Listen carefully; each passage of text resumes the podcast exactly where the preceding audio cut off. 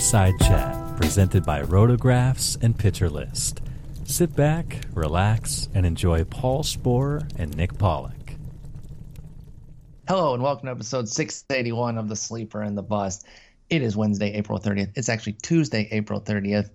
Got the date right, got the day wrong, but it's a fireside chat. So, of course, I'm Paul Sporer, joined by Mr. Nick Pollack. What is happening? Let's do this. I'm ready. I'm not actually, but let's It's do time. it.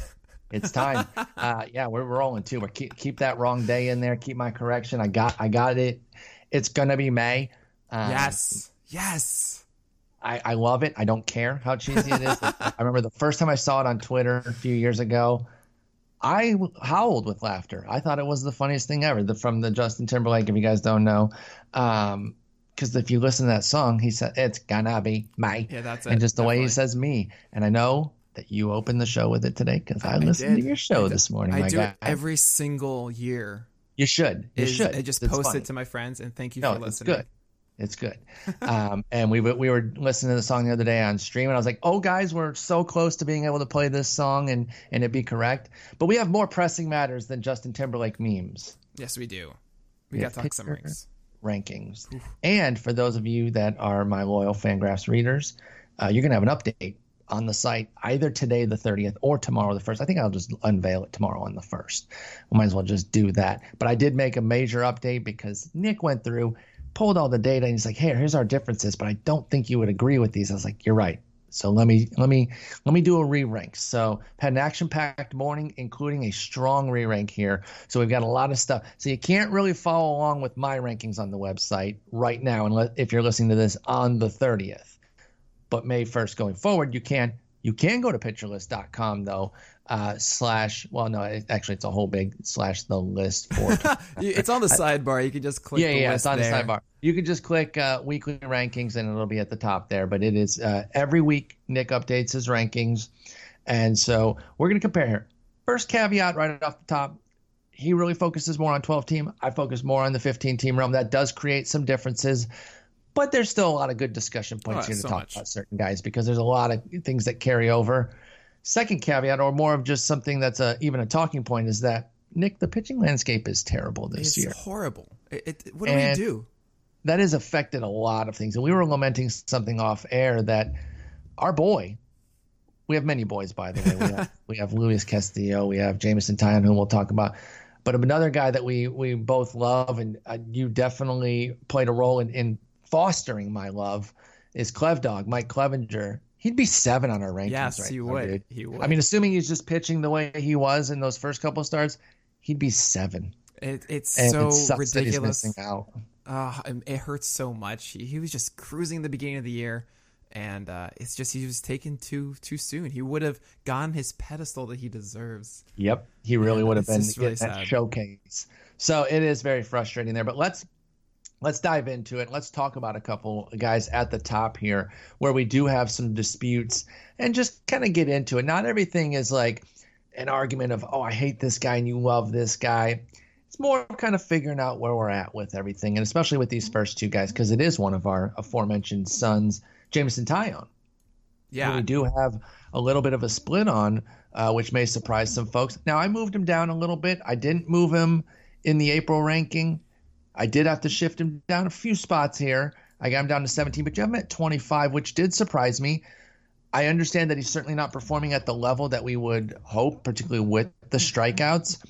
But we are still seeing the swinging strike rate at a career high 13%. The walk rate's down yet again. The slide piece does appear to be getting used quite a bit, even if it's not generating quite uh, the results.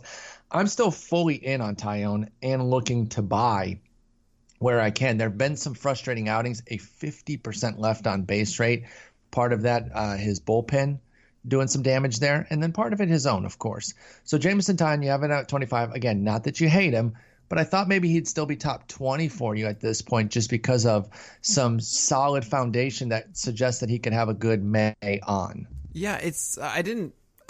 Okay, I want that 25 ranking to be said that it's not that I hate Jameson Taillon right now. You mentioned his left on base rate. It's actually a little bit under 50%. I know you rounded up, uh, but it's I've 49, never I've never seen that. It's the lowest in the majors of everyone that's pitched over 20 innings. Bananas. It's ridiculous. That's that's just stupid. We laugh at it when it's like sixty-two percent. Like, oh yeah, no, no, that is oh. His ground ball rate ya. is higher than his left on base rate. I can't think of another scenario where that's Oh, no. I've never seen that either. It's ridiculous. Uh, and you do make a great point that his 12.5% swing strike rate doesn't really speak to that 19% K rate that we're seeing right now. If you remember, it's about two to 2.5 times. So that would hint at around the 25% strikeout rate. Here's a couple things. I mean, one, it's it is a little disconcerting still. Even as I just said, 19% strikeout rate. It's never been above five strikeouts in six games this year. He did have that rain out when he was cruising against the Giants. That was really frustrating, but it's only three Ks through five. Maybe you give him another inning or so. Maybe that does get to five or so. But it wasn't like he was carving up batters in that way. And the main reason that I actually have him lower than other guys, I mean, outside of the fact like David Price and Strasburg and Glasnow are looking really good right now. Same with Zack Greinke. I didn't really feel that they should get a negative hit with James James Taillon going above them. That didn't seem right to me. But the fact that his curveball isn't really doing what it's supposed to. It's a 9.5% swing strike rate right now. And that's when when I loved Jameson Taillon, I thought of this as okay, finally he has the pitch, the slider that can take over for this curveball. Mm-hmm. This curveball had to be a, a zone pitch or just getting some strikes or just quick outs. And now he can just focus, you know what? You know, I had a 35% zone rate last year, and maybe that can go down to 30%. It can be under the zone a ton and get those whiffs going. It was only 14% swinging strike rate last year. I was really hoping to see that go to 16 maybe because he can just focus at it underneath the zone. And to see them actually throw have to throw more strikes with it.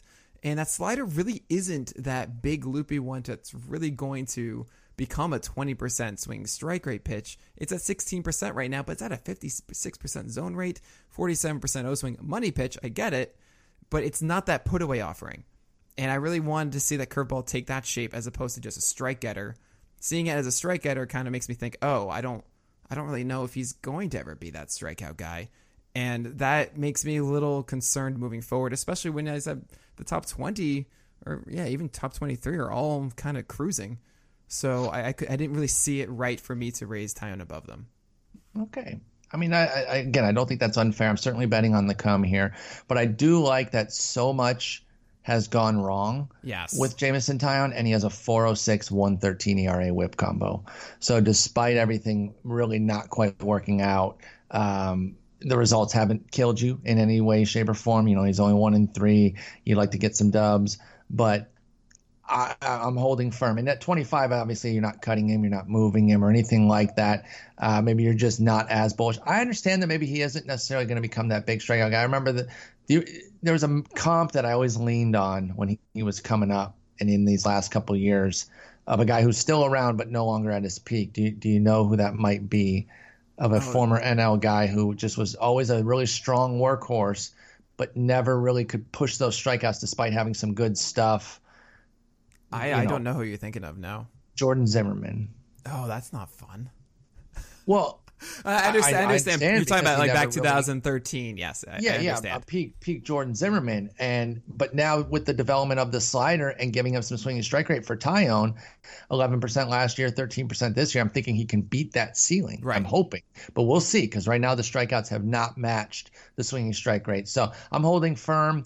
Uh, like again, I moved him down a few spots. I guess that's it sounds contradictory to say holding firm, but I moved him down. I had to I had to give some guys some love to go above him. I had him at 11. I don't know that you can make a fair justification to say 11 for Taillon, but he stays in the same tier for me, which is must start. You're not benching him anywhere. You'd be trying way too hard if you did that. Well, I would say you don't feel any differently about Taillon. You just feel differently about others. It's all relative. Absolutely. That's Absolutely. that's how this should be. He got moved down because others uh, elevated above Yeah. him. Let's talk quickly about David Price, and then we'll get into some of our sharper differences here. We do have a difference here, but I think it's going to be more in this Taillon realm, where I have him at 12, uh, up one spot, and then you have him at 22. Now, I've always uh, had you as a David Price guy, um, and again, I look and I see a lot of improvement on things that he did last year, where the strikeout rate's up to a career high, 32%, with a 14% swinging strike rate. He's been the bright spot in that abysmal Boston rotation. And so he's matching last year's ERA, 358 versus 360 this year, but the whip is down, and the indicators suggest that the ERA could get even better. So 22 feels a little light, um, especially when I look at, say, you know, as much as I love him, I feel like I got to go price above Wheeler right now. Um, price above Greinke for me, although that one's pretty close. Who else? I mean, obviously I have him above a lot of these guys, but uh, you know, the Berrios versus Price, I think that's more of a coin flip. But you got Price at 22. I got him at 12. What are your What are your thoughts on him? By the way, one thing I will say, your tier starts at 12. It goes 12 to 23. So we do have him in the same tier. Right. Uh, so that's where the difference isn't going to be that sharp. I just put him closer toward the top end because of the way he's pitching right now. You have Price toward the lower end. Talk to us about David Price. Sure. So, I mean, specifically about Wheeler versus Price, if I could do the list now after last night's Wheeler performance, oh, that was so disappointing. I probably would put Price one above. I uh, that Wheeler game, oh man, he was throwing 98 last week, and then all of a sudden it's 95 what is that? That is okay. Sorry, that's a complete tangent. Uh, the the difficulty of figuring out pitching. Just, I mean, uh, the, you know, they're humans. They back. they ebb and flow. He was back. I thought he was. I know. Back. Okay. I know. I've I've been so giddy on on Wheeler, so I totally felt it. But let's get back to David All right. Price. Oh yeah, right. So David Price. Uh, I mean, okay, I see a three six ERA, and you're totally right that I actually have been on the higher end last year. I think entering the season I'm like 17 mm-hmm. because I essentially expected him to just fully return after that injured 2017 season and it wasn't disappointing in any way. And I'm I kind of feel like it's more of the same. I see the swing strike rate go way up, which is really exciting, and that's his changeup really being a 22 percent uh, swing strike rate pitch this year. That that's fantastic. I'm not seeing enough out of his cutter and curveball though, and yes, he is raising his his changeup usage about six points this which year, which like. is really good. It's also I think startling how much he's getting whiffs on his sinker all of a sudden. That's mm-hmm. a nine to ten percent whiff pitch all of a sudden or swing strike rate instead of the 6% it's been in the past. And it's those two pitches. But the thing is, to me, is that peak price is working in a, a cutter and a curveball as well effectively. And those have been kind of mediocre so far. Those really haven't been the the stud pitches that we've seen in the past. The, the cutter has had success, but it's not really that great, and it's really just hinging on this uh, sinker changeup combination. I don't know if I fully buy that as much as I do the other guy, like Jose Berrios, I think even it was really startling to see that him not have his curveball, but actually his changeup was good enough to get through a start. That yeah. to me is something that's really huge. What Luis Castillo has done, ridiculous. I, uh, you know, oh, James Luis Paxton is above, and I know you have James Paxton, I think top ten now, which I think is very fascinating, and I don't hate it at all. Um, it's just a question of like Syndergaard and Salem Buehler okay, how many innings do we expect of Paxton? And then how long do we expect those guys to falter? And it's just a massive shrug to me. So I just I think, didn't do anything. yeah, one of the things that I've really embraced uh, the last two, you know, this year and last year is they're not really rest of season rankings mm-hmm. because we are going to change them so much. So even calling them that right it, it is worthless.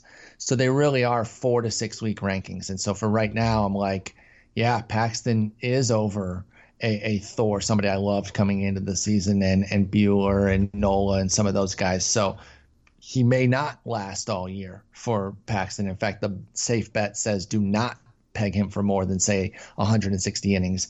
But I don't need to worry about that. Right yeah, that, that's fair. Uh, yeah, I like that. At 46, I think that's a good way of framing it. What I've traditionally done is saying, if I am drafting today, mm-hmm. this is my list and that could be rest of season but you could also say like well it is could be six weeks or so because things are going to be changing by then and i expect adaptations during the year as well so that's good i like that uh, but yeah with again with price i like him i think i'd be very happy if i drafted him as my sp2 even uh, i think some people could have even got him as sp3 which is great yeah. And he's in that tier, as you mentioned, in tier three for me. So he could keep rising if he. I mean, if I see more of that cutter and change uh, and curveball as that changeup continues, and he still gets whiffs on that sinker, that would be phenomenal. He would just keep climbing up. Yeah, if the swing strike rate holds, Price could really be on his way to uh, a big season and maybe even find himself into some AL Cy Young contention because it's kind of a wide open field right now. You got the two Houston guys, uh, but then Sales obviously had his issues. Uh, the two Bauer. Cleveland guys, Bauer is absolutely right there. Uh, I think Bauer might be the front runner right now. He and then Snell, but it's it's a wide open field. Is the is the bottom line there? And if Price plays at this level uh, or gets better, he can maybe sneak himself in there. Definitely. All right, now let's get to some of our bigger differences where we're really uh, several ranks a, a, apart here, and right. uh, it's in that mid tier where things really open up anyway. So we are going to say, you know, I don't really like this guy. I really do like this guy. So we'll start with the, some of the guys that you favor. Max Fried yes. is a guy that uh, you know. Even as I was adjusting my rankings, I think you started with him. We had a big difference, and it didn't really change. Even though I did move him up a little bit, we're still 31 spots off. I got him 73rd. You have him 42. I don't know what I'm missing. I think one of the things for me that surprises me that you have him so high is that you do have that that more of a 12 team focus and he seems so bland to me where sure, yeah. there are no you know it doesn't seem like strikeouts are coming he's been fantastic with the results so far but talk to me a bit about max fried maybe see if i can change my tune because i i'm not seeing so much right now as a two pitch guy who doesn't miss bats and I don't think a 267 BABIP's going to sustain. I think it needs to if he's going to have this kind of success. I do love the walk improvement though, but talk to me about Max Fried, please. Well, what if I told you he wasn't a two pitch guy? I'd be intrigued. Well, he threw 14% sliders in his last game uh, against the Rockies with it, and the pitch has a 17% swing strike rate this year with a 52% zone rate as well. Uh, the thing what I see with with Max Fried, as I talked about this before, is uh, I see three tiers of fastball command. One being studly, you can put it wherever you want. 3 mm-hmm. being I don't know where it's going every single time. And then you have this middle ground of you can, for the most part, do what you want to do, but if you miss, it's not going to be so bad, and you're not going to make a ton of mistakes with it. You have margin for error, right? Uh, if, that if is, you're not elite. And so, so that is Max Fried. If anything, he's really like a 1.5. And you should say, Nick, why don't you just make us five tiers? I don't care. I'm going to say 1.5. No, I, I, I like it. I like it. no, no, you kind of have the one, two, three, and then and then work in some gray areas. Yeah, there. sure. Cool no, I, am just messing around. Uh, 94 mile per hour uh, fastball from the left side. I think Max Fried with that heater, and he goes up a lot with it, really does set up the curveball effectively. And I, I've watched a good amount of his starts thus far.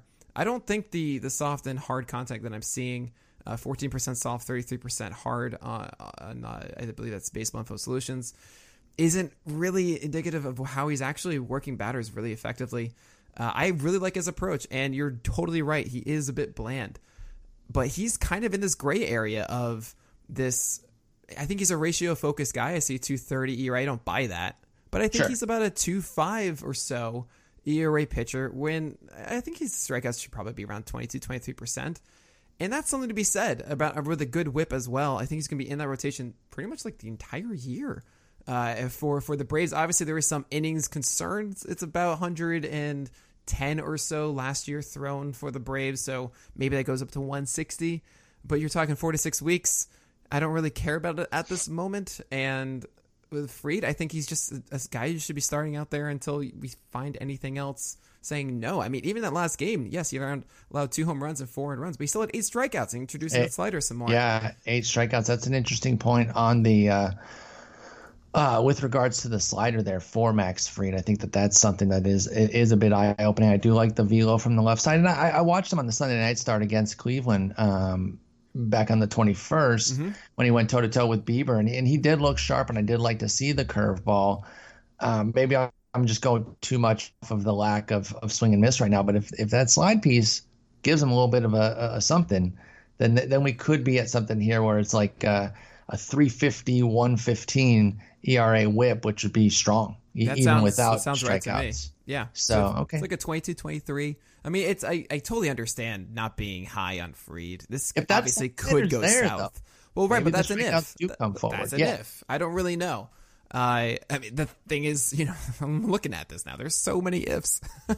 yeah, and I mean, it's just, you know what, Fried's done 20... well. I'm going to go with it. Right. The ifs start yeah. so early. Absolutely nuts. All right. Well, what do you got? Maybe you higher guard rail to guard railing. Oh, we're gonna go back and forth. Yeah, why not? That sounds fun. Okay. No, I like that. I like that. I like that. Um, all right. Well, let's talk about one of my Pittsburgh guys here that mm. apparently I, I like to overrate here. I'm still pretty high on uh, on Jordan Lyles. Now he did come with a rough one off the hand injury and I think he goes tonight. So I'm going to monitor that for sure, and we're going to see if it's something that's a a long term situation. I'm more inclined to believe that it was, you know, bouncing back from the the hand and and not quite being ready to go. So I'm not that worried about that one. I'm I'm more or less throwing it out, but it was a bad start. And we'll acknowledge it. But I like what I saw in the two previous starts, the one at the Cubs and the one against the Giants. There, the curveball usage from the start of uh, from last year when he amped it up to 29% has carried over. It's at 29% again this year, and it's really put less weight on his fastball, which is not uh, particularly strong for Jordan Lyles. But I like seeing this strikeout rate. The one thing with the strikeout rate is that it isn't fully backed by the swinging strike rate. The swinging strike rate ugh, swinging strike rate is down at, at just 8.6. Even if you round that up to nine, you're not uh, you're not feeling all warm and fuzzy about it. So 25% strikeout rate with that, you start to say, hmm, can that sustain? My my hope or bet here is that the curveball can help sustain it. And of course, the 90% left on base rate is going to go back. But I guess I've got Jordan Lyles in maybe he's my Max Fried where sure. I'm seeing that that he can uh, kind of keep this up at his current level. He's a three pitch guy, fastball, curveball, changeup, and yeah, he's not going to be 25%, but if he's 22% with good ratios in Pittsburgh, I'll take it. I like the home park too. That's a big part of this. Cole Tucker coming up. Um, not that he's a huge ground ball guy, but that's just another good piece on the infield when they're healthy, which they currently aren't. So I have to acknowledge that their outfield defense can be really strong with Polanco, Marte, and Dickerson. But I do th- think that um, Marte for sure is down, but I think two thirds of that is that, yeah, Dickerson's down as well. So right now it's uh, Gregory Polanco, Melky Cabrera. Of course. And somebody named Jason Martin. So, you know. perhaps I need to reassess that aspect of it. But I like Lyles, and I do tend to, um, you know, going back to the Taillon thing and uh, an Archer discussion offline. Maybe I favor a little bit on on the Pittsburgh home park. It's obviously a great park, but uh, maybe I'm overdoing it. But I do like Jordan Lyles, and I think he's got some some viability here to, like I said, be my Max Fried, perhaps. No, I, I think that's a that's a good comp there, in the fact that, well, okay, Jordan Lyles, as far as CSW goes, called strikes plus whiffs, he's been bad uh, it, the only good one really was that one start against the Cubs. The Cubs. Yeah. And that was really when his curveball was doing a lot of good things, and also his changeup was good in that start too.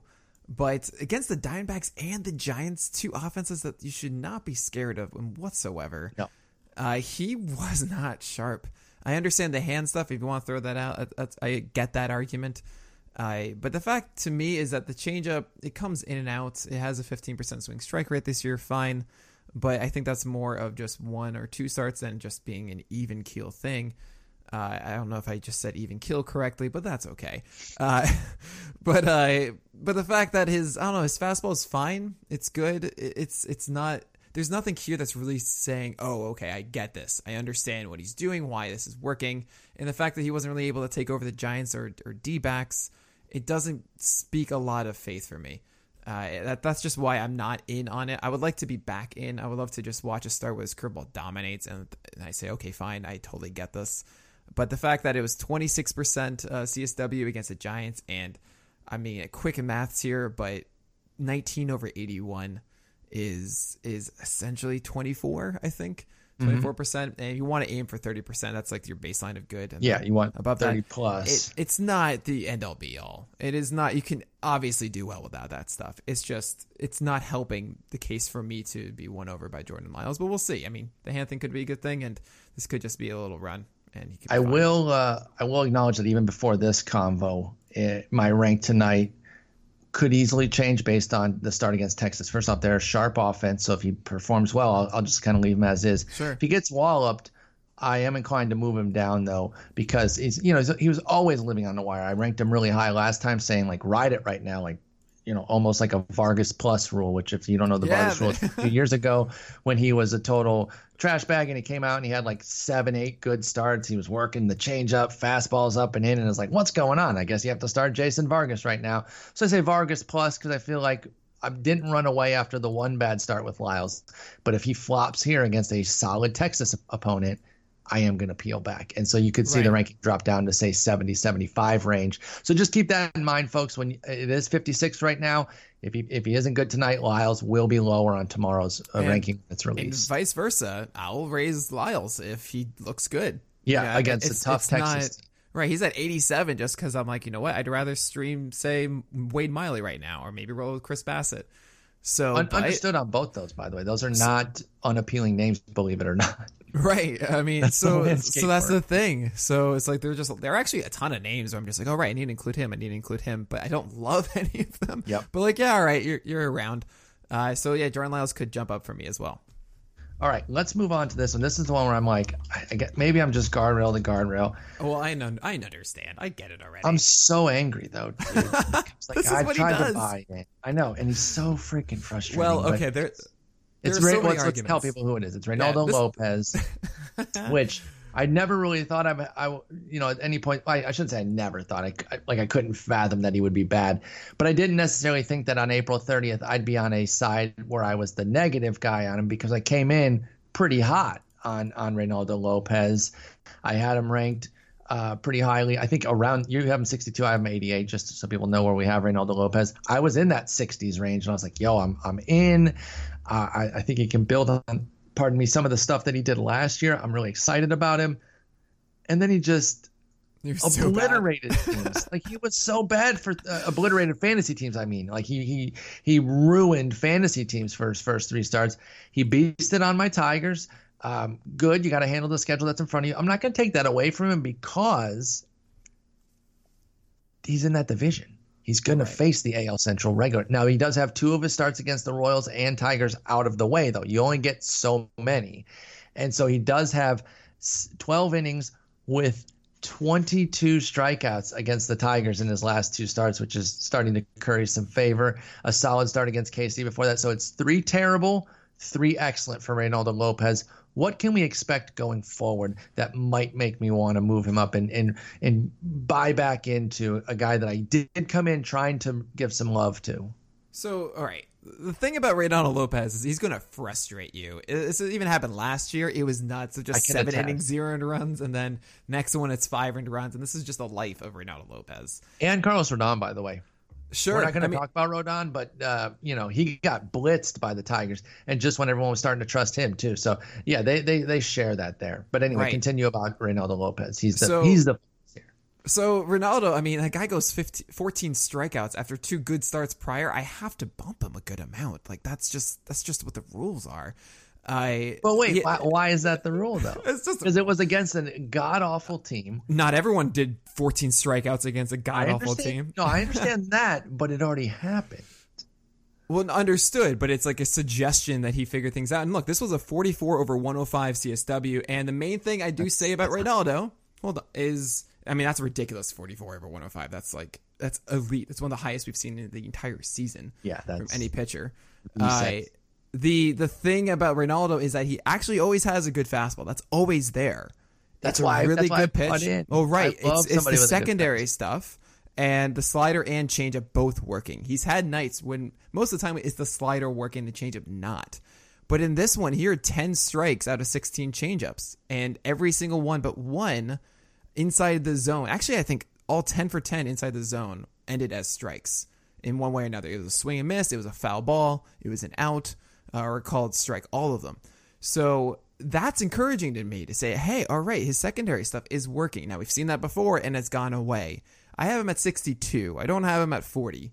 yeah. if You're not I- obsessed with it. Right, but I have to acknowledge. I mean, this is kind of when you get to the 60s is really when you're debating waiver wire stuff. And I'm gonna say, yeah, I wanna I wanna make sure I own Ronaldo and see where this takes me. Because if a guy can, if, Boston this week though. I know that's that's annoying, the- but the this is a thing here's the thing. But here's the thing: if he if he excels at that, or at least survives that, Yeah. he will not be 62. He will he would be higher than that, and he will then he not gets be available Cleveland the week people. after. Yes, and so you're jumping on board now on Reynaldo to get him cheaper, and then you got to kind of see what's up with him against Boston. If maybe you reserve him or whatever, or even go with it and just take a shot. But yeah, because if he does well this week, then comes Sunday for for uh, leagues that do weekly moves, Reynaldo Lopez is going to be the hot thing. He's going to be atop the free agent market, and he's going to go super high price. So I get it. I get it from that angle.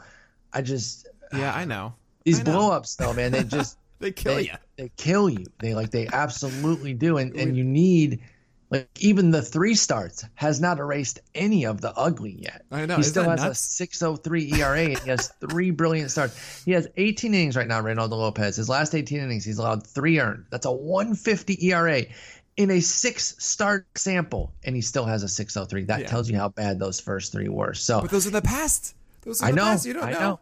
Maybe that's gone now. I mean, Well, I, but also maybe somebody picked him up after Tampa Bay. You know, he's out on the wire. You're like, I got to take a shot here. I guess I'll, I'll I'll use him. And they got all three of the good starts. You know that happened in some. If that happened to you, message us because that absolutely could have happened because he could have been available after the Tampa Bay start because he had a two start week. I remember because I discussed it with Jeff Erickson of like, should we start him? I had, a, I still have him in a, in a couple leagues. It's like, well, I'm going to roll out with him. So I have gotten the three bounce back starts at least, but I bet there's somebody out there who picked him up for the two start week got two gems, saw that he was facing Detroit again, and has gotten all three gems without getting any of the heat from Reynaldo Lopez. And, and they would agree with sir, 62.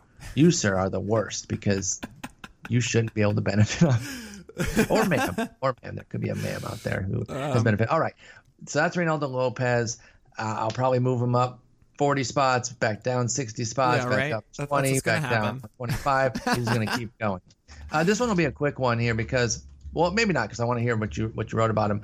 But um, I said that the last guy could be my max. I don't think he would necessarily be, but it's another pirate. I guess I do love the Pirates.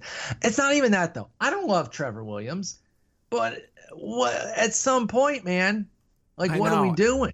Like well, okay. I think for well, me, here we go. Yeah, yeah, go. For me, real quick, for me, he's in the usually start tier, and he's he's darn near the bottom of it. He's at uh, 57 right now, and and that tier runs until 63. So it's a usually start. I could make a case to put him in the must start tier, which would make him a top 39 pitcher. Because when are you taking like, uh, even if it's Vargas rule, he hasn't Vargas ruled himself yet. He continues to beast out. Now you wrote a, an uh, an expose, no, a An big, expose. a big breakdown on Trevor Williams.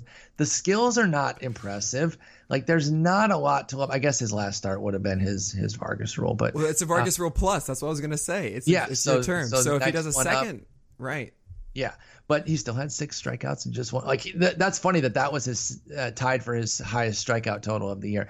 But anyway, talk to us about Trevor Williams. This is going back to last year.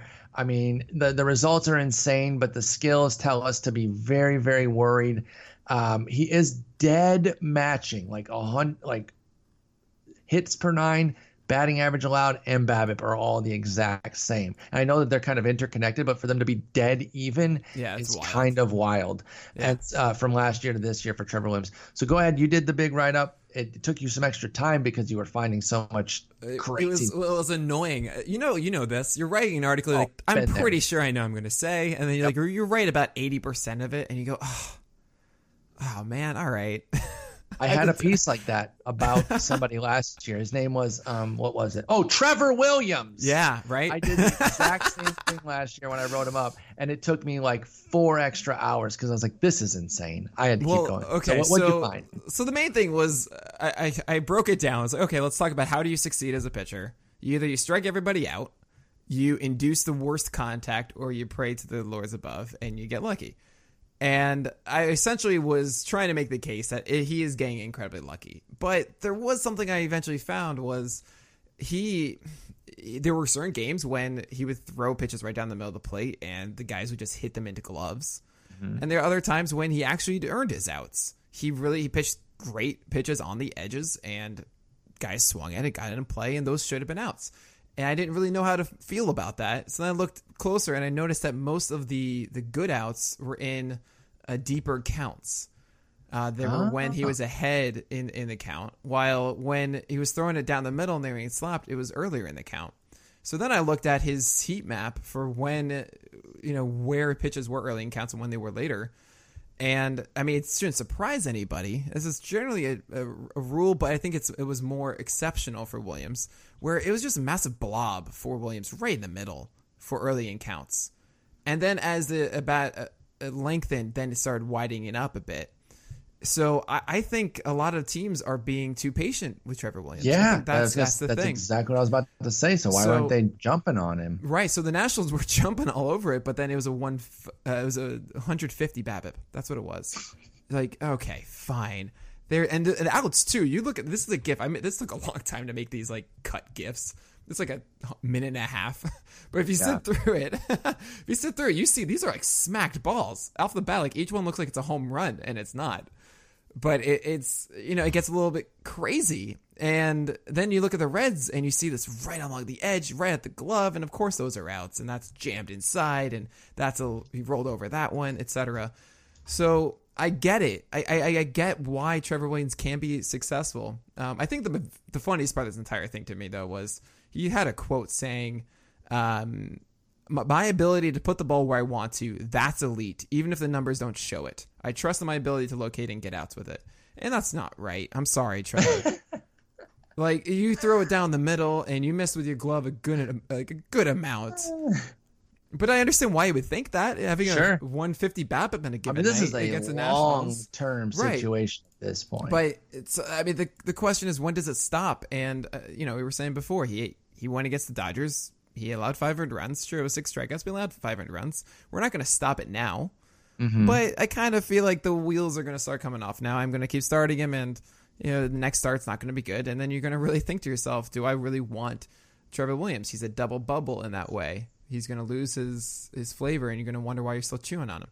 So uh, I, I that- think that's that's going to happen sooner one. than I think it's gonna happen sooner rather than later. Those are technically reserved for guys that like have like one hot start. You pick him up for that one start, and then it's Yeah. bad. But John anyway, yeah, right. it's a John means Means. to an end. I God, There's a means to the end of my fantasy season. I picked up that clown. but it was just four runs. It was just four runs and four innings. You're okay. I- You're right. I, I can't afford it. I have that loser Thor on my team. Ah, um, yeah, that's bad. I want to point out that on this one specifically, 57 to 77 is not even really a difference. Right? I know it seems like a difference. We included him because it's 20 spots. It's our fifth highest difference of me being more favorable. It's not. I mean, it's it's just not. In fact, now I'm looking at the list, and we should have done somebody else. But I want. I you did all that work. I wanted to be able to talk about. Um, oh, that's fine. I wanted to be able who- to talk about Trevor Who's someone else? We can do this. Quintana. Oh, that's an interesting one. 33 Yeah. to 54. I may I- I, I- Mm-hmm. may be influenced by watching him his last two outings, but I, I see White Sox Quintana right now. Well, okay, so keep keep talking about Quintana because Uh, well, okay, so uh, you know I have him at 33, I'm at 54, which also is is still not like a, an egregious difference. I just want to be clear on that, and that's not me to like trying to soft pedal everything and say like we don't we don't disagree on anything. I'm being real about where you know this is what I talk about with the glob and everything. It's almost it's it's not the same tier. I have Quintana and must start, and then my 54th ranked pitcher is is in the usually start. But it's not so stark that it's like I think Nick hates him. But it is a sharp enough difference that we should probably talk about. it. I think Quintana's must start right now. I don't I don't I can't fathom a scenario where you could sit him uh, with any confidence whatsoever in virtually anything, but maybe a one start at uh, at Colorado if you had uh, a really good staff. But even that, I think you might have to roll with. Um, the walk rate's back down, strikeouts are back up. Like I said, I was watching him in the Dodgers and Arizona starts, one at home, one on the road, and he really looked like the Quintana that we'd seen back with the White Sox, where he's really working the edges. Now he's getting calls too, but that's part of that's something that builds on itself. That I don't know that we always give a lot of credit to. Part of it can be your pitcher framing, but when you're Quintana of last year and you're not pitching well, I feel like whether they uh, outwardly do it or just mentally, umpires aren't going to give you the call as much. That's why they say like veterans get calls that that new guys don't because you haven't earned that. Whether it's fair or not, it doesn't matter. We're just talking about Right. what happens in real life. And I think last year he was probably not getting some of those calls. This year, Quintana looking like quote unquote Jose Quintana that we know is starting to get some of those calls. I'm still a little bit worried about the homers, but if they come with as solo shots, they're not as damaging as last year. And and when you're not walking as many guys with the uh, walk rate down three ticks and the strikeout rate up, I'm pretty confident in what Quintana's doing. I got him as a must start right now. And again, as a four to six week window, I'll reassess. But I can't see anywhere where you can where you can uh, stop him right now. And as far as the homers go, it's two outings: three at Milwaukee, which I don't blame anybody for. In fact, that's his worst outing of the year. It accounts for more than 50% of his earned runs. And then two against Arizona, which one really wasn't a bad pitch. Again, I watched that start. He only went five. He wasn't terrible. He obviously wasn't as good as he was the start before against the Dodgers, but he was fine. And so I, I kind of look at that one as just like you're going to get a mediocre start every once in a while. But the three before that were brilliant from Quintana. So I got him mm-hmm. as a must start. Yeah, I get that. I I'm not necessarily against Quintana. I'm not entirely convinced that his mo now is you gotta go with him as like I have him at 54. What do you have him 39 or something like that? Thir- 33. 33. I'm not convinced that he's hinting top 30. Uh, essentially, what I've seen from Quintana, uh, is that his sinker is going more on the edges, and he's getting a little bit, uh, a couple more swings on it, Mm-hmm. or at least that when they do swing, they are making contact, and that's bad contact. Yes. it's actually it's actually even a lower O swing this year, but it's a higher O contact, which is a good thing. Uh, you want to see high O contact uh, for a, for a sinker. and he's back on the ground too. A good Right. bit. Well, right. I mean, that doesn't surprise me in, at all. I've seen that higher O contact rate on the sinker. Uh, now, the curveball, is, I don't really trust that this is the curveball of old. He's not throwing it uh, in the zone as much. He is getting a little bit more uh, uh, swing strikes on it. Same thing with the changeup, and he's elevating slightly more with the four seamer. All those things are good. I don't. I just. I honestly just don't trust this stuff to be this good through the year. Plus, I don't know if he can really pull this off through the year. I I, I do believe a little bit that the starts against the Pirates and Marlins are Uh, are weighing things a little too strongly and get the same way that we are weighing heavily negatively on the Brewers. So maybe that does even out. I mean, that was eight earned runs in three innings, but that's fine. Yeah, I mean he got he got crushed, but Right, but at the same time, he was so good against the Marlins and Pirates. So fine, I'll I'll concede that. Hey, you got the Dodgers. There's your neutral one, or even better for him. He did well there. I'm I'm all for you. You're definitely right about if you own Quintana, you should be starting him now. that's what I'm saying. What. I just don't know how you could But- sit him. right. Uh, four to six weeks. I would I would not be surprised in three weeks. So essentially, four starts from now that we feel very differently about Quintana. We could, we certainly yeah, could, but that's that's why that's what's holding me back. I, I, wouldn't think some of the names that surprised me is uh, Mikolas above him, um, Sure. Hendricks. We're gonna get into another one of the guys. I don't, so I'm not gonna bring him up. So let's go to Mikolas Um, now. Then why not? Right. It was Mikolas on our list. Yes. Oh, yeah, he it was. the it was the Oh. fourth one. Boom! Look at that transition. I- incidental transition. So let's get on the segue here and, and zoom on over to Miles Mikolas, a guy that I did have some love for. You know, even more so than Reynaldo. I talked about Reynaldo having love for him moving off. I was in on Mikolas, and I was saying, you know, stop considering him a soft tosser just because he doesn't walk guys. This guy maybe even has some strikeout upside that people aren't necessarily acknowledging. His velo isn't really down. 0.6 is negligible, particularly in April. Like you can get that back throughout the year for sure. Everything else is awful though, and sure, a 2.1 homer per nine is probably not going to hold uh, with a 19. But the 19% homer to fly ball rate, it's probably going to come down. But he has two three homer outings, and so that's been really damaging. On the one hand, you could say that's two three homer outings. He'll move on from that, and, and that's not going to happen regularly. On the other hand, you're like, well, he's not getting any swings and misses now. Last year, the the 10% average. This year, seven. Right. Yeah, it's bad. And so, you know, he's not only not adding strikeouts, he's losing them. And so, do I think he's going to be a 529 all year? No, but I had to move him down and I have to uh, put him in a spot where people should consider not starting him with regular. I wouldn't cut him yet, but he's at he's near the uh, top of my spot start tier for shallower leagues. So you're still reserving him because he's he, he has a talent that could turn around Mikolas is, but I am I'm cautious. So I understand all of that. Uh, it makes a lot of sense. I'm gonna throw some things that might surprise you. I'm I'm curious. I- Open. Okay, so his batting average allowed on his four seamer is 217. That's good. Strong. We'll take that. Yep. Yep. He only has Uh, batting- 54 average this year too. So it's, Batting average allowed on his sinker 220. Okay, cool. That's those that's primary me. pitches are holding up for Mikolas, is what you're saying. Uh, so uh, curveball, it's it's zone rate 35.5 percent, way down from its 50.1 last year. But maybe that's maybe him trying to get more strikeouts with it. Nope, just kidding. 28% K rate last year, 17.5 percent with it this year. Something's a little bit off with that. At the same time, 143 batting average allowed. That's great. I'll take that. Slider. This was a 184 batting average allowed in 2018. 364 in 2019 for batting average allowed.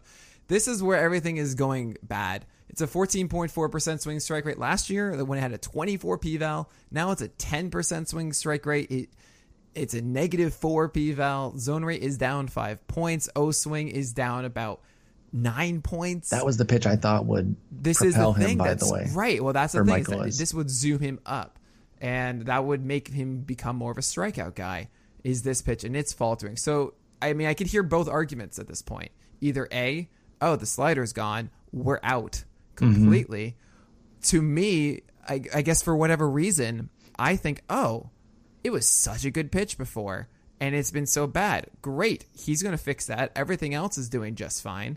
Things are going to be much better. And I, I, I understand both sides of this. For whatever reason, I'm, I'm favoring the latter at this moment, considering it's six starts in the year Mm-hmm. and that we've had this full 32 start season. I know is luck based a lot last season, and there is still luck involved, as you mentioned, the 243 BABIP, 100%. At the same time, I see the two plus homer per nine, and I see this really bad slider, and I think, oh, well, he's not that far away as you would think with this terrible cataclysmic start to the year. I would agree with So- that part that he's not that far. Marcellus, Mikolas is not because you look at a 5.29 ERA, 124 WHIP. I always talk about the ERA WHIP combo. Which one looks off? Well, right now, maybe we should say the ERA looks a little bit off, and that the WHIP Oh, yeah. is saying, hmm, maybe not so bad. One thing I will say as a positive, he hasn't really gotten uh, unmercifully crushed in any of his starts. Now his first outing was five and five with the three home runs at Milwaukee. That's at Milwaukee, though. I mean, I think he did the exact same thing to open his career last, or not career, but his his return to the states. Yeah, that counts as his career. Uh, but you know, it's a new man. um, then you got five and three, six and three, five and three, eight and two, five and four. Like there's no Steven Matz outing on there. There's no Jose Quintana um, Right. against Milwaukee outing on there. So that's a favorable thing. The two, three homer outings though did come against division opponents, so that's a little bit concerning. In fact, all of his homers, all eight of them, have come against division opponents. So there's like a there's a yin and yang here. Like I said, I am not cutting Miles Mikolas. If you see him tomorrow, and I'll probably do some more shuffling, but he's at 72 right now. The highest I could see him moving up is to like 65. So just pre-wiring everyone. He's still going to be in the spot start I get tier. that. Um, I'm not saying cut because I agree with a lot of what you're saying. You did enlighten me on the average stuff, though the batting average stuff off of his pitches. That's particularly intriguing because I agree. I think we're talking a click or two away. Right. Are you at a spot where you might go buy Mikolas? He's gonna be I free, kinda, I kind of would. Right. I I mean, again, I also I presented it as two arguments. Sure. Because because it's really it's a very convincing one saying, oh, his slider's done, Yeah. or it's bad, and if that's the bad, I mean, that that explains also the fact that he's not getting lit up because his fastball is still effective, and so is his curveball. Exactly. It's just he needs he needs that big slider, the slider is really good slider do everything, and gets you into Right. seven innings every time too. Because a lot of those were five inning. He has four five inning starts for mike Right. And he just, you know, he just can't do so much with that fastball. It's good, but it's like they're gonna just be sitting on, eventually just get hits, and that's gonna happen. Exactly. So is he going to get that slider back? I don't know. I at the same time I'm thinking in my head, okay, deGrom's going to get a slider back. Thor's going to get a slider back. gonna Wheeler's going to get a up, slider y'all. back. You know, I mean, I- maybe it's just the Mets, Here's and an interesting figure thing. it out. But I, I mentioned how it's going to heat up, and this is just like a perception thing. I'm sure that that everyone deals with based on where they live. I'm sitting here thinking like it's already heated up because it's hot here. We are at the pool on Saturday, and then I put out this picture about how we're at the pool, you. and I get like 20 pics of people in snow. My cousin sends me a video. She's like, "Do you know what that is? Do you know what that crap is falling from the sky? It's snow. Don't post your pool pic." Like she was railing me on Snapchat. So it's like yeah, the rest of the country, the Northeast and the Midwest does still have to heat up. And that is going to change things. Obviously, the ball can fly more. The hitters are going to get a benefit too. But I do think a lot of pitchers are going to get a uh, you know get a benefit. They're going to get a better feel for stuff. Uh, what was the quote from Thor about every time he gets a new ball, it feels like an Ice ice cube. cube, right now. He has no feel for stuff. So I think you may have swayed me. You've certainly swayed me to move him up at least five, six spots right now, just just on that alone uh, with Mikolas. But now I'm thinking, is he an interesting buy low? Because you can seriously do it. No one's yeah, I'm, charge. I, I'm in. Again, I mean, whenever it's a discussion of buy low or sell high and stuff, it's all about what you get back. If really, if you don't have to give anything, you can just give like your fourth outfielder or something. I'm so in on that. I really don't think you're gonna, uh, except for unless you play in leagues with people who listen to this. We ruined it. Right. some of y'all. uh, exactly. So I, I'm curious. I really think that the Mikolas could step forward. Everyone says, "Oh, it was just a bad April." Uh, you've sold Whatever. me, good sir. You've absolutely sold me. That is that is Oh man, really I expected to lose a lot today. So That is, no, that's nice. really uh, enlightening on the fastball stuff. I think that really encourages me. And like I said, it's a true buy low because it looks like dirt right now, and he is getting cut. I'm sure, I'm sure some of you in your 10 and 12 teamers just go pick him up off the wire and stash Mikolas right now. But those of you that are in leagues that still have him, you can go buy him in a trade, and you're not going to pay a lot. And if he put up, if he put up a 280 ERA and six starts next month, who would be surprised? yeah, right. Exactly. You could do that. Of course he could. Okay, so Miles Mikolas, well done, sir. Very, well, thank very you. well. Thank you. there. Now I'm ready to lose. Let's no, let's jump. Let's jump. No, because you actually have. Uh, I don't know I'm the full around. argument, but I know your. I know your thesis on this gentleman, Steven Matz. Um, and let me see what our our ranking difference is here. I have Matz at 49. You have him at 81. So we have a 32 spot difference. It's actually our biggest difference with me in favor. Uh, Fried was the biggest difference with you in favor, by the way. So for me, Steven Matz, boy, was I frustrated with him after that disaster at, at Philly. And, you know, I, I, I could be petty enough to go look up these tweets, but I'm not going to. The people who said, well, that's what you get for starting Steven Matz. Uh, he was great the three starts before, and he's been great in the other two starts. Like, what do you mean starting? Like he's a perfectly solid starter. I didn't understand that. Like, it's not like I used John Means. Uh, like who would even do? Who would even start John? Oh wait, I did. I started. Wait, John yeah, I did too. but uh, no, so he bounced back after that, and I know that all the stuff about how there were some errors that really went sideways, or, or um, uh, some misplays that could have really gotten Matz out of the inning. That's neither here nor there. Brutal start. The next two starts have been strong though, and for me, I came in with some love for him. Now, I am a little bit cold on the fact that his 24% strikeout rate isn't well supported by swinging strike rate, but it wasn't last year either. It was 23% with a 9% rate. He's always kind of been a guy who overperforms his swinging strike rate. If you do the uh, if you do the kind of two two and a half x, in fact, he kind of is at the peak of that. If you do the two to two and a half x of his swinging strike rate, so that part is a little bit worrisome for Steven Matz. But I don't see a lot here that would make me not start him at this point. Like it, all of his bad work so far this year is confined to that one start. I so I moved him back up. I got him back in the usually start tier. There's a, a circumstance here and there where you might not start him, a Colorado, a Milwaukee, or something like that.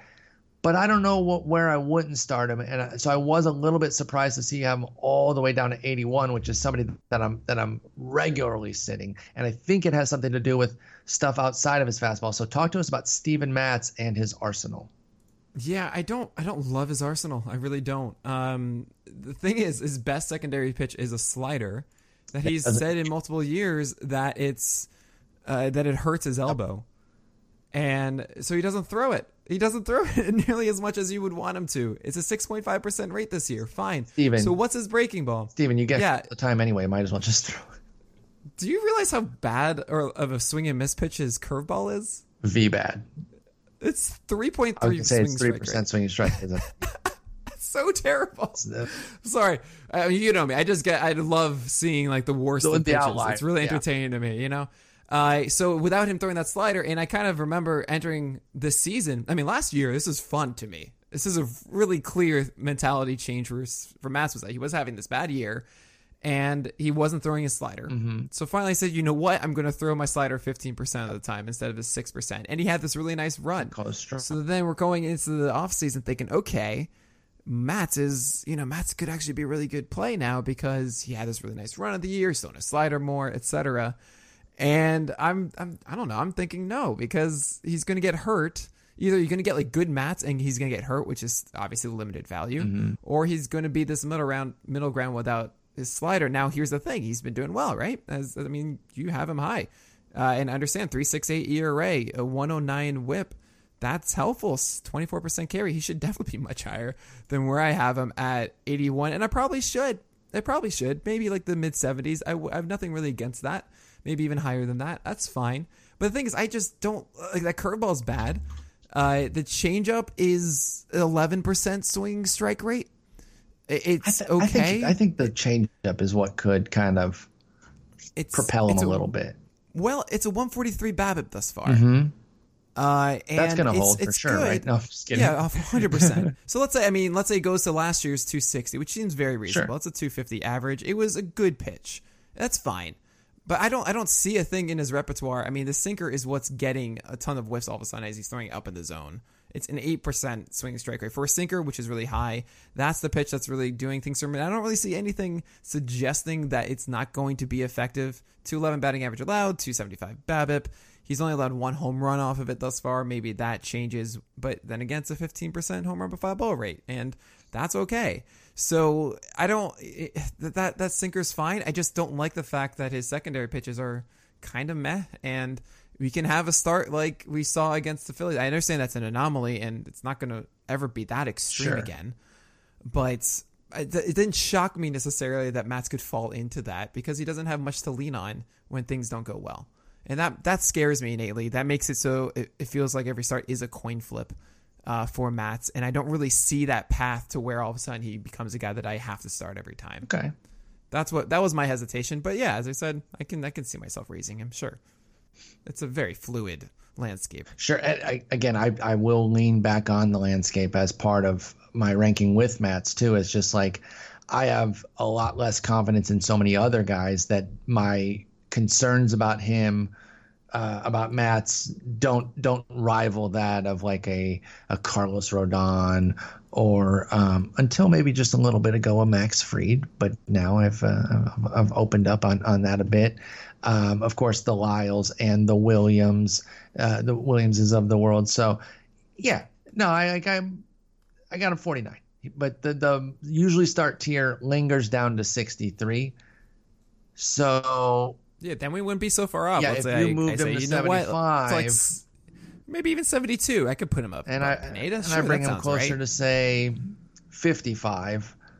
Yeah, well, that's not so far Then all of a off. sudden we're, we're close. Okay. We're like jumping to high five. each There- other. yeah, there's some there's some interesting stuff on, on that secondary bit there. I didn't realize the curve was uh, was doing nothing with swinging strikes. So Oh my lord. so yeah, I'm still starting Oh. Steven Matz, uh, and I have him in a lot of spots. So maybe that's part of it too. Is is the bias of like, well, I'm riding it out, so I'm going to rank him high.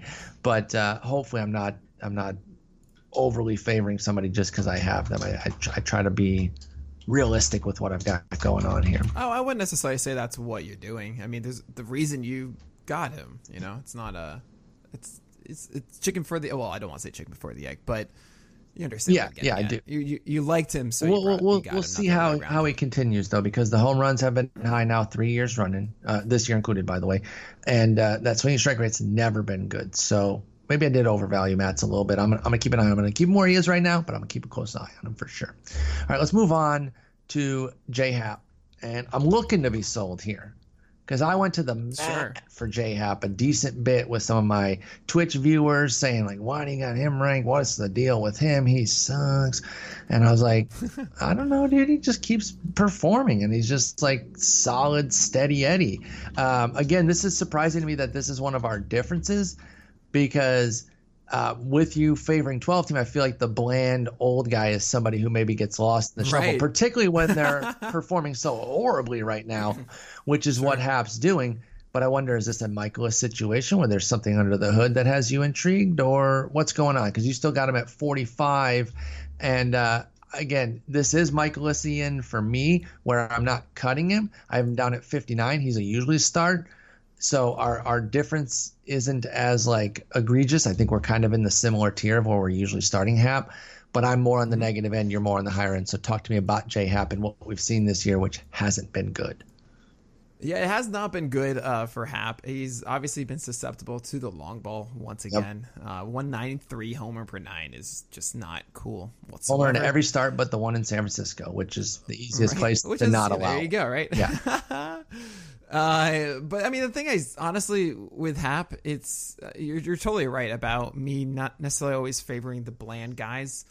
I don't really see so much of a difference overall uh, than what we saw last year from him. He is getting a little bit worse at nailing that four seamer up. He's not the 30% strikeout guy he was all of a sudden in, in April last year. It's down to 17 now. But his last couple starts have been kind of more of the same, kind of what we expect going deeper into games, being more of that stable ratio, heavy guy with a touch of strikeouts. But then again, two against the Giants, he could have gone longer. That was just such an easy one for him. He just coasted through Yeah. it. Uh, I, I, it is against the Giants and Angels these last two, but he actually looked good. I thought against the Red Sox as well. And yeah, it's five and four strikeouts. I could see him inching back up as he really does focus more on those four seamers up again. I don't really see so much telling me, say for those ridiculous home run games, that is saying, hey, this is a much different guy. And when we're talking about all of these question marks, I kind of felt safe with Happ. So, Okay. uh, so he's where, where do I have him? Forty five. Yeah, forty five. I got I got him fifty nine. Like I said, we're not even like. I was about to. I was about to even say. I was going to say fifty eight after There you go. Stroman wouldn't even be ridiculous. So th- that's you know I, I I wouldn't be surprised if next week I'm doing the list and I see no reason to change it. That's how I felt with Happ. Is that he could just have another good start and everything is just normal. Yeah, And there he is. he's, he's been kind of like I said, uh, a little bit of a a better Mikolas for me, where I was like, just hang on to him. He's been frustrating. I actually, this is a move up um, from my last ranking for him. He'd be at 59 now from 70 in the April ranking. Just just sit tight with him. I wouldn't cut J Happ and anything. Maybe a 10 teamer you were you were cutting him in the throes of of the awfulness. But as you mentioned, his last three starts now have been pretty strong. Three straight quality starts, including one against Boston. I know it's at LA and at San Francisco. He's playing the schedule, man, and and, there's some get right games. You got to like to see that. Let's see what he's got coming up on his slate for J Happ. He has Minnesota this weekend, which can be tough, especially for a home run guy, and then Seattle. These will be two good tests here.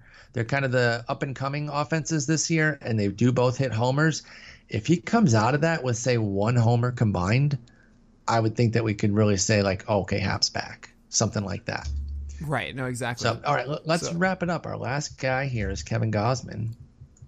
And uh, we have a sharp difference wherein I have him at 48, you have him at 67. So we have nearly a 20 spot difference. It is firmly in the glob, though.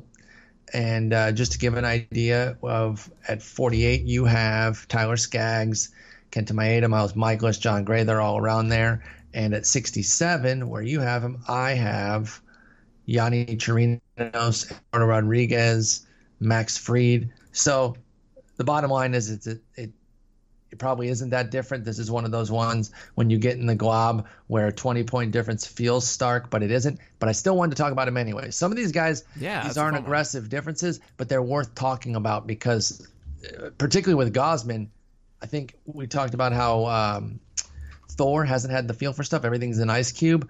I think for the first time ever, Gausman has feel for a splitter early in the season and he's riding it. And that's what has my aggression perked up. well, he did, and then he didn't. Has he lost? I mean, the last the, the last two starts haven't been so sharp. To No. me. that that that that's what it, uh, though. honestly. Well, okay, I wanted to believe. I wanted to believe that Gausman was there. And the, early in the season, I saw a lot of also specifically four seamers, not even not just arm side, which he does a ton Mm-hmm. anyway, but up too. And then also the splitters were not coming up; they were staying Yes. down. You know me; I love heat up, uh, secondary stuff low, and or slow low and heat up. And the splitters have been increase, increasing up, and the heaters coming down. Now you have just this, this I don't know, this pollock in the middle. that's me, and and then that's not good. You don't want to see that. You want to see a separation of color. So I'm I'm not loving. uh, Okay, I, I guess I'll say it like this: with Gausman, it was nice early on. We, there was a lot of hope from me included that he figured this out and he came back from the DL new man and this is what he's going to be. And this was kind of a reminder of like, no, no, wait, he's still going to go through a lot of turmoil. It's going to be good one day, it's going to be bad another. It's just like every other guy with a splitter. They are going to have some good days, they're going to have some bad days, and we're just going to have to deal with it. And that forced me to lower Gausman a good amount. I still I can't bench him anywhere though. He goes to Miami and then to LA. That's going to be a challenge going to LA. I wouldn't say 67 to me is a bench, honestly. I'm looking at other guys. Like, I'm not benching Arrieta. I'm not benching Strom. I'm not benching Mike Minor. I'm not Okay, I benching guess- Frankie Montas. yeah, you run like 75 80ish deep in a 12 teamer. Yeah. I would say it's, it should be about eight per team. Uh, so well, like including six- reserves. six to yeah, seven- yeah, I'm thinking I'm yeah, thinking six starters. to seven guys you want to Yeah. start, and then yeah, yeah, that sounds right. Yeah, like So I said, it's, 72 it's not plus. a huge uh, disparity that we have here. I, I see the I see the two bumpy starts at Cincy and, and home to Colorado, but I love that there were still 11 strikeouts in the 10 and the third, and that's something that Mm-hmm. you know you watch Gausman pitch and you're like, well, why doesn't this guy have more strikeouts? And he would then have a second half run where he would invariably kind of try to make up for some of his second half uh, flop. But this year it's, it's been there, and, and there has been swing and miss throughout all of his starts. So that's what I really do like about Gausman. as you mentioned with the splitter guy, the splitter guys are susceptible to the home runs, and so I wonder if maybe all splitter guys, as much as we love the pitch, your Tanakas, your Gausmans, um, I think Frankie Montas has been featuring one. Maybe need to go down because they're already a home run susceptible pitch, and in this environment, oh, yeah. maybe they need to be like ten ranks lower than you would think, just on the home run viability in general. Yeah, they uh, the splitters are the most inconsistent pitch in baseball, and how dare you bribe me with Charlotte? That's not fair. Char, what do you think? I'm just gonna let you win everything. Char, what do you think? Say Nick, be nice to my dad, please. I've actually never never heard Charlotte speak. So. She doesn't speak a whole lot. If she hears a random noise and she's in the living room and I'm in the office, she'll bork and then run in here and jump in my lap. I'm like, "You're so tough. You're really you're really staying in the fight there." Um, well, if you guys didn't hear that, she said that Nick won, so that she was. Did that say you had you had a big day. She said the Mikolas thing was really uh, was, was, oh, was a really big win no. there. But no, you're. I didn't mean to steamroll your point there on splitters. No, no, already that, super inconsistent. Yeah, you add in a crazy home run environment, and it's scary.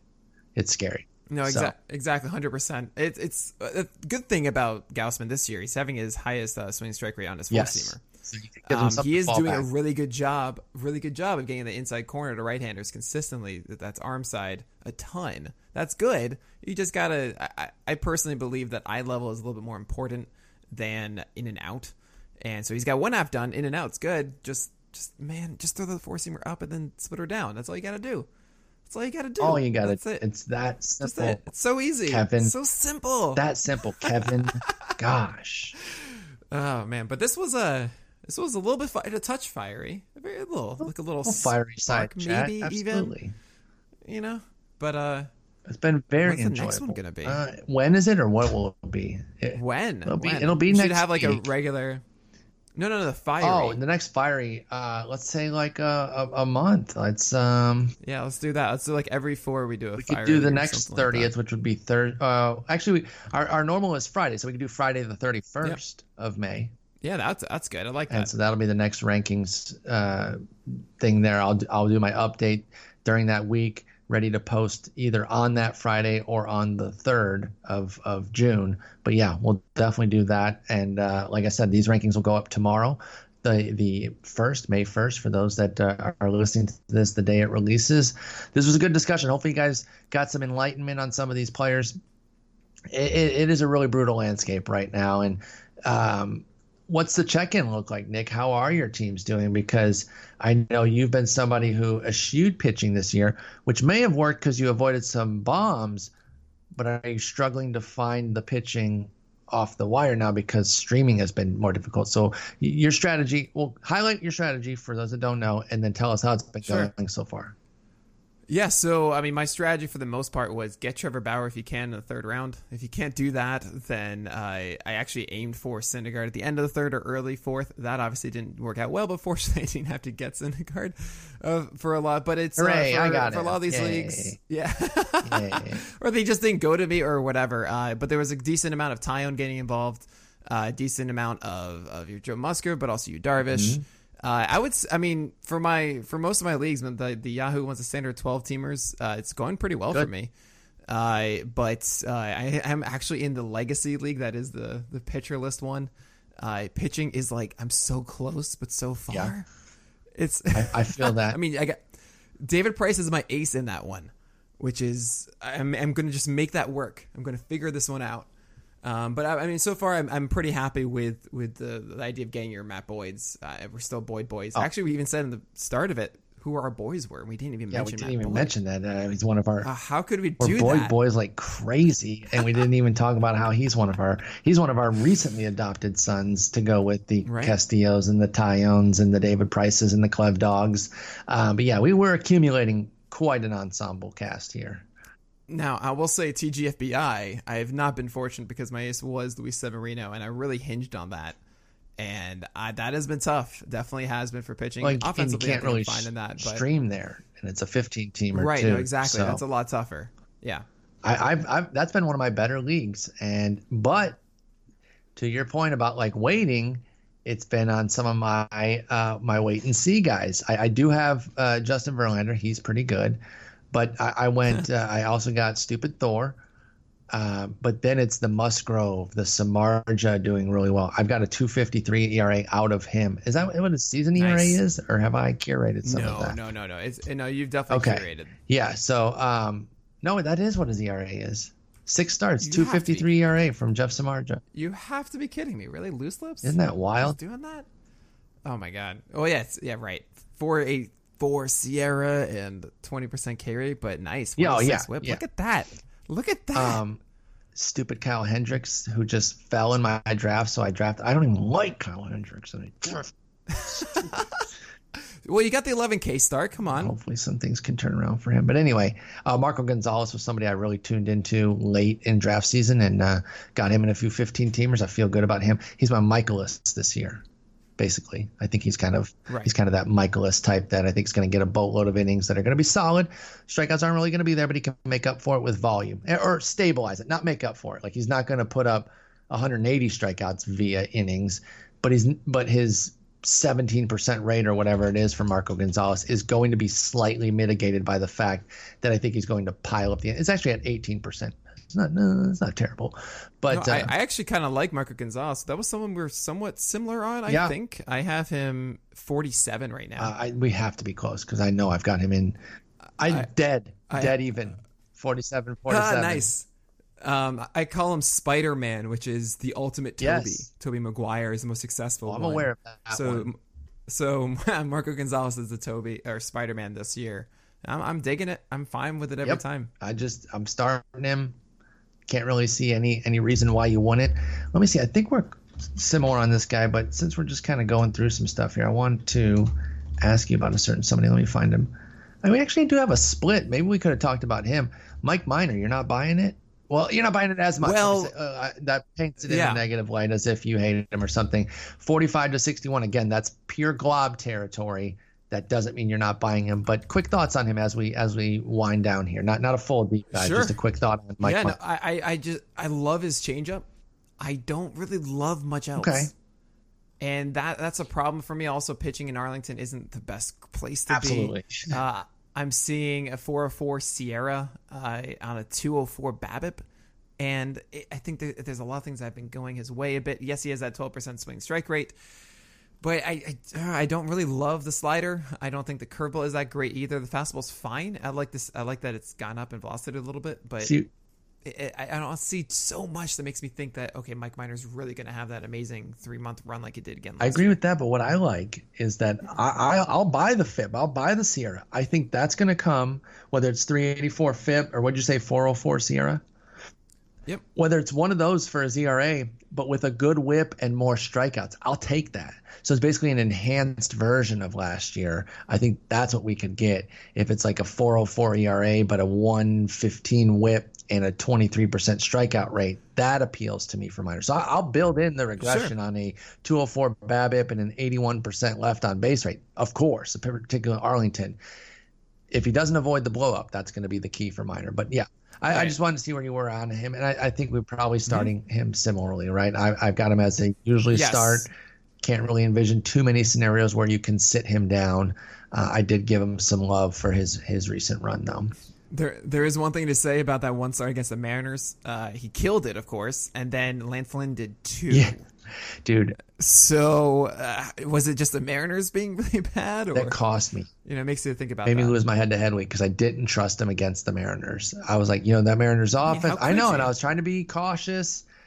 It's his name is Double L after and all. And we only no no uh, the minor. Minor. Oh, minor. Oh, minor I'm sorry. against Seattle. I'm so sorry. And he had a 321 year. I should have. I'm, I'm stupid. I'm a bad player. I'm a bad fantasy player. Don't take my advice. That's not. Ignore that's everything. Not Do the opposite no. of what I say. That that's how you win your league. Do the opposite. All right, Nick. Does, does that mean that we should? I don't. should we take the opposite of that? All right. Great episode. I'm gonna. I'm gonna stop.